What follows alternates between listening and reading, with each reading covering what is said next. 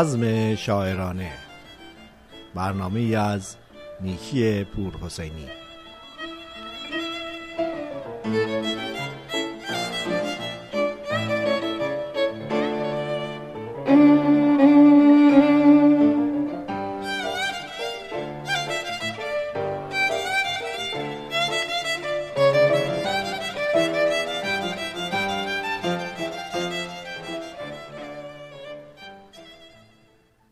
با سلام خدمت شما شنوندگان گرامی و ارجمند رادیو بامداد من نیکی پروسینی در برنامه بزم شاعرانه امروز به بررسی زندگی فیلسوف، ریاضیدان، ستاره شناس و شاعر ربایی سرای دوره سلجوقی می‌پردازم. حکیمی که کلامش ماندگار و خود به ماندگاری جهان اعتقادی نداشت. حکیم عمر خیام نیشابوری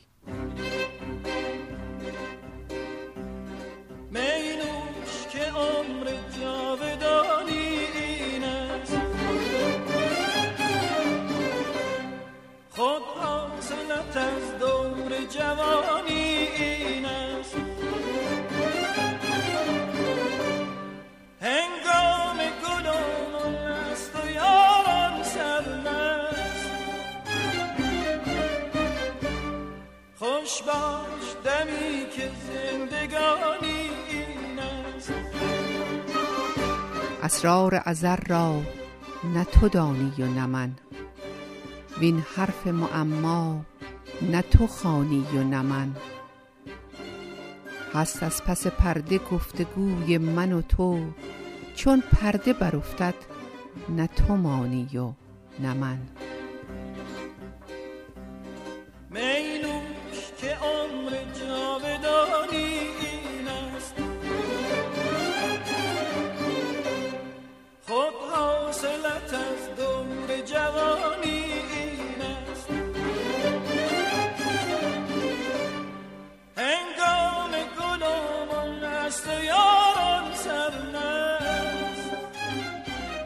حکیم و شاعری که چرایی بودن آدمی و از کجا آمدن و به کجا رفتن آدمی را زیر سؤال قرار می دهد.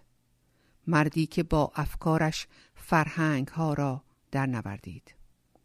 وی در سال 427 خورشیدی در نیشابور در خراسان به دنیا آمد.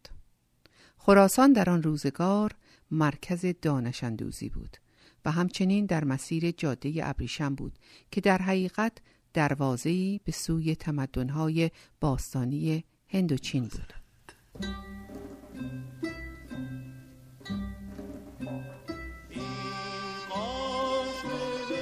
این قافله عمر عجب میگذرد دریاب دمی که با طرب میگذرد ساقی غم فردای حریفان چه خوری؟ پیشار پیاله را که شب میگذرد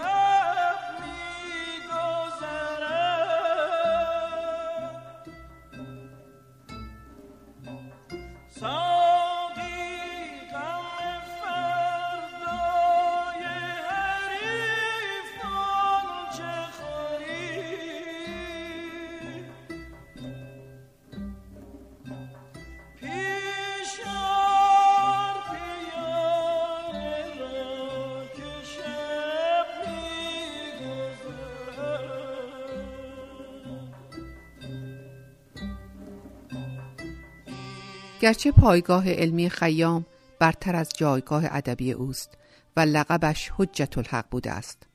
ولی آوازی وی بیشتر به واسطه نگارش رباعیاتش است که شهرت جهانی دارد.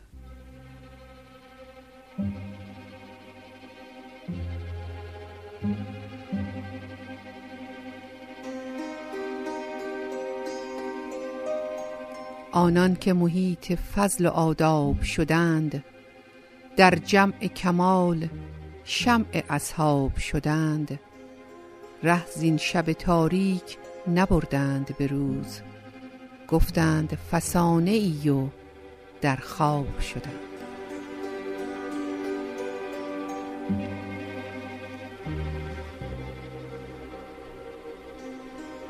خیام اولین کسی است که به تحقیق منظم علمی در معادلات درجه اول و دوم و سوم پرداخته و طبقه بندی تحسین آوری را در این مورد انجام داده است.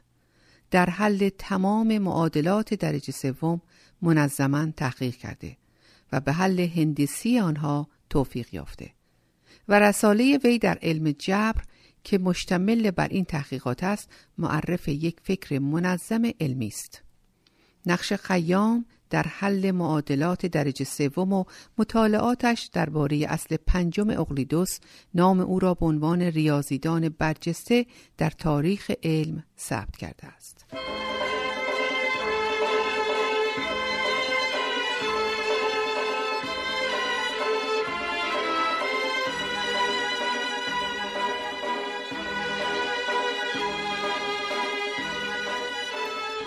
یک قطره آب بود و با دریا شد.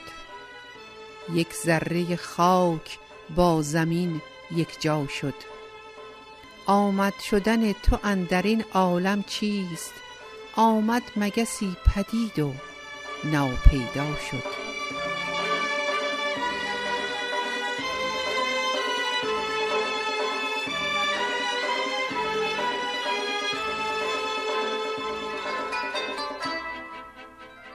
بر مفرش خاک خفتگان می بینم در زیر زمین نهفتگان می بینم تا چشم به صحرای عدم می نگرد نامدگان و رفتگان می بینم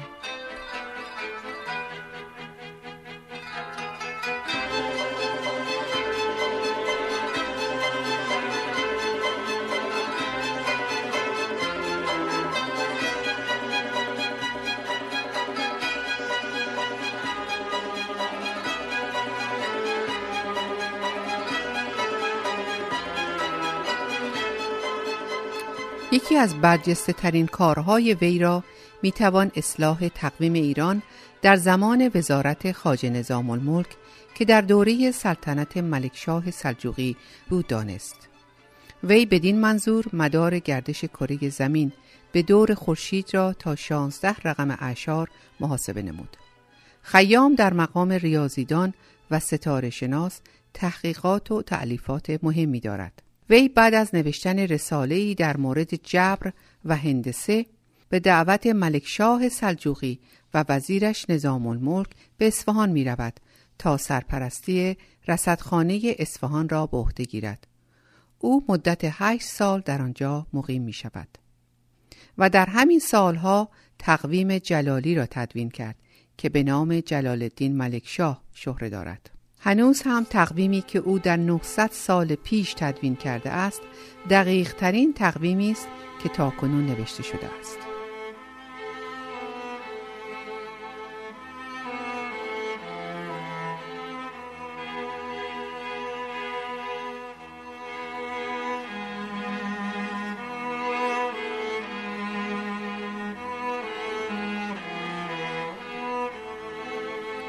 از دفتر عمر برگرفتم فالی.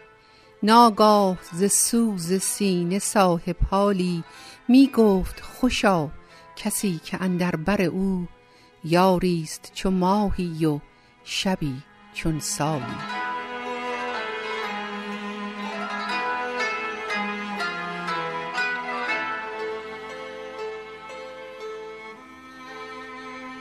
میخور که به زیر گل بسی خواهی خفت. بی مونس و بی حریف و بی همدم و جفت.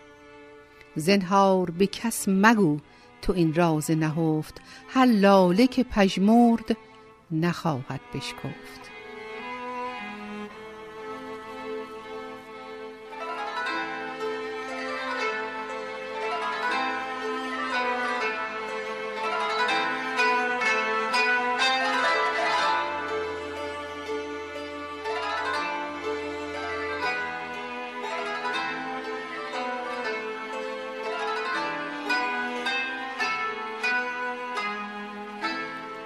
با آنکه همه خیام را به دانش ستودند ولی وچه امتیاز او را بیشتر در سجایای وی باید جستجو کرد او در تفکر عمیق در رأی صائب در امور زندگانی دوراندیش و در پیشامدهای غیر مترقب روشنبین بوده است. در رباعیات خیام اثری از شکوه های بیشمار و از بیوفایی یاران و نامردی اهل زمان دیده نمی شود. از بخت خیش نالان و از قدر نشناسی ارباب دولت گلمن نیست. از هرمان و تنگ دستی ننالیده است. همچنین دنبال مال نرفته است و و بزرگان قوم از اکرام و تجلیل او فرو نگذاشتند. از قرائن برمیآید که دچار تنگ دستی معاش نبود و با عزت و قناعت زندگی می کرده است و از این رو در رباعیات او شکایت و گله نیست برعکس به خود پند می دهد. ای دل غم این جهان فرسوده مخور. بیهوده نئی غمان بیهوده مخور. چون بوده گذشت و نیست نابوده پدید خوش باش و غم بوده و نابوده مخور. هنگام سپید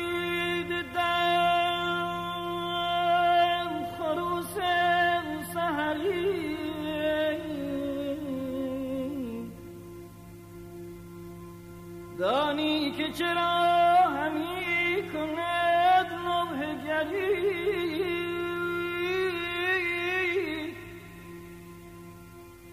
یعنی که نمودن در آینه صبح که از عمر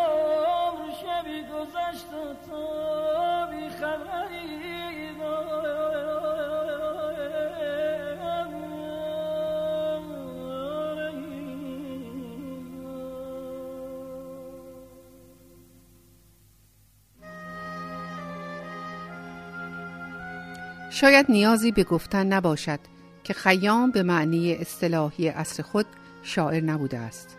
نه در زمره قصید سرایانی چون انصری و فرخی و منوچهری و انوری است که کارشان مدیح سرایی است و نه در صف فردوسی و نظامی قرار دارد که تاریخ و افسانه را به لباس شعر درآوردهاند و پیشه همه آنان شاعری بوده است. اما به طور مسلم از برجسته ترین کسانی است که شعر را برای تفکرات فلسفی خود به کار برده است. و چنان می نماید که ضرورتی روحی او را بدین کار کشانیده است. خیام به شکار مضمون نمی رود. به صنایع شعری مطلقا توجهی ندارد. به تزئین جمله نمی پردازد. ابدا قصد هنرنمایی در کار نیست و حتی می توان گفت برای اقناع دیگری ربایی نسروده است. از این رو نخستین خصوصیت سخن او سادگی و آری بودن از هر گونه بازی های لفظی است.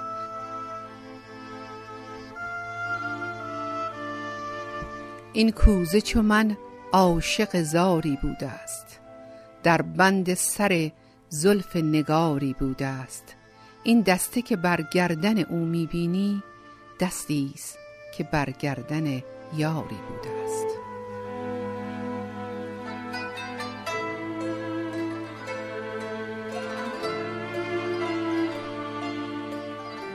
اکنون که ز خوشدلی به جز نام نماند یک همدم پخته جز می خام نماند دست طرب از ساغر می باز مگیر. امروز که در دست به جز جام نماند رباعیات خیام به کلمات قصار میماند و در خواننده متعمل این را پرورش می دهد که رباعی قالبی است برای شخص کمگویی که به اشاره ای قناعت می کند. کلمه ها و ترکیب هایی چون ترکیب تبایه، ترکیب پیاله، بحر وجود، فانوس خیال، کهن ربات، عجل، نرمک نرمک، افلاک، چرخ فلک، سراچه، چار و هفت، مفرش خاک، کوزه و کوزگر، پیاله و سبو در اشعار او بسیار دیده می شود. زندگی در نظر خیام زودگذر و یک امر اتفاقی است. خواب و خیالی بیش نیست.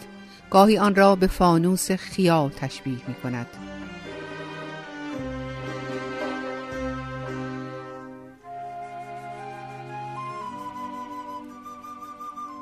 از دی که گذشت هیچ از او یاد مکن.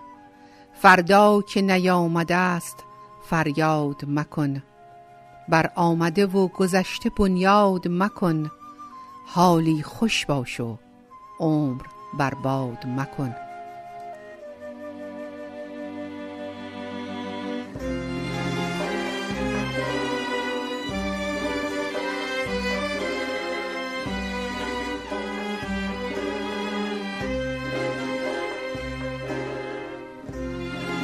ای کاش که جای آرمیدن بودی یا این ره دور را رسیدن بودی.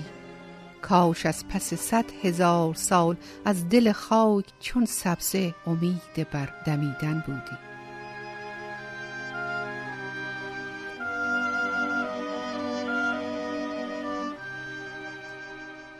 از آمدنم نبود گردون را سود و از رفتن من جاه و جلالش نفزود. و از هیچ کسی نیز دو گوشم نشنود کین آمدن و رفتنم از بهر چه بود.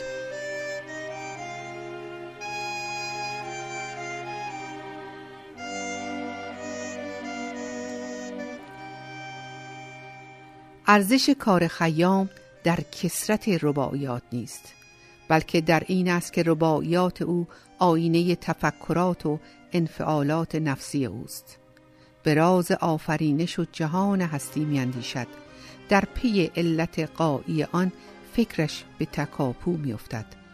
فنا و نیستی به صورت یک واقعه غیر قابل انکاری در برابرش مصور است و از این ساختن و انهدام سر در نمی آورد ماهتاب میتابد و او را به وجد می آورد اما بیدرنگ به خاطرش می رسد که این ماهتاب هزاران سال پیش از وی تابیده و هزاران سال پس از وی نیز خواهد تافت.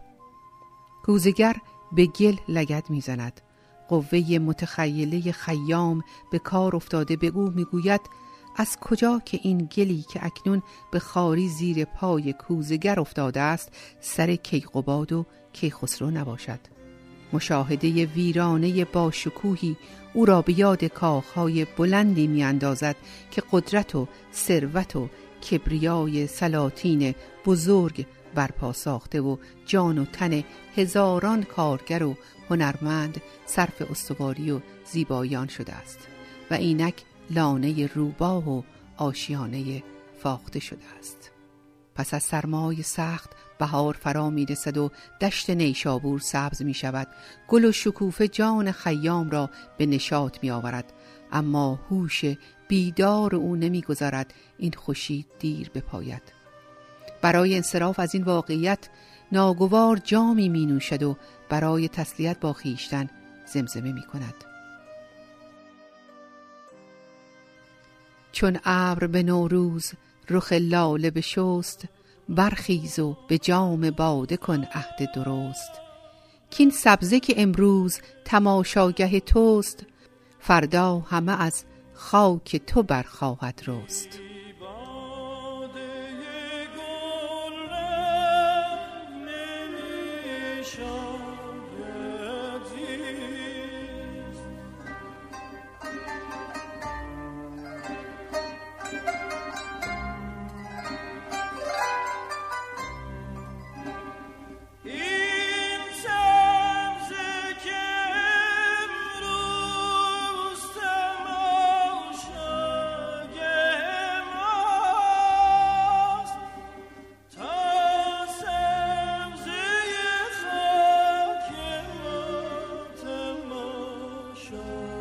again.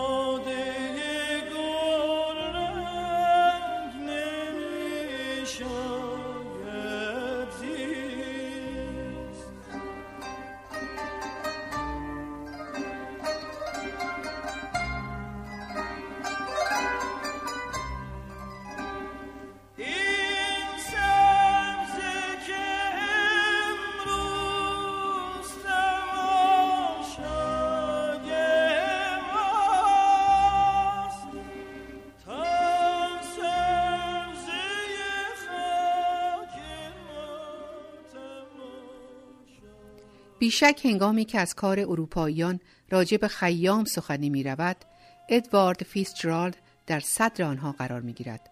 او نخستین کسی نیست که به خیام پرداخته ولی نخستین کسی است که او را کشف کرده و به جهانیان نشان داده است.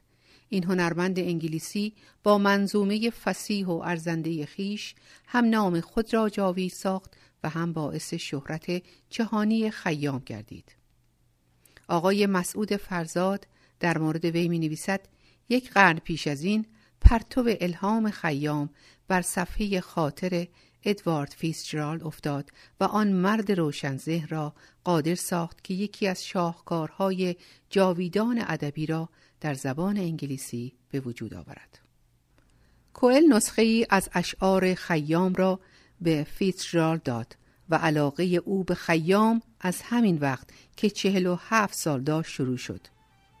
در ژانویه 1857 رونوشتی از یک نسخه دیگر رباعیات خیام که در کلکته بود باز به دستور کوئل به دست جرالد رسید.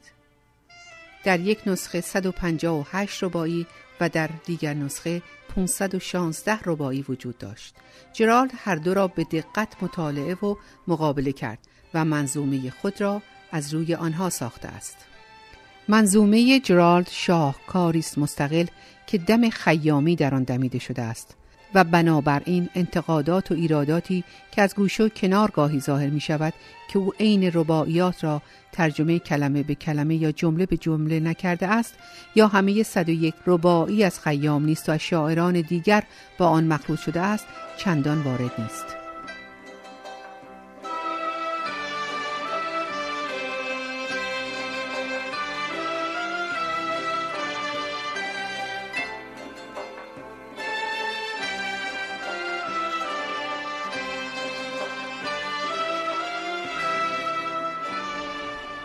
خب شنوندگان عزیز از اینکه تا کنون به این برنامه توجه کردید کمال تشکر رو دارم.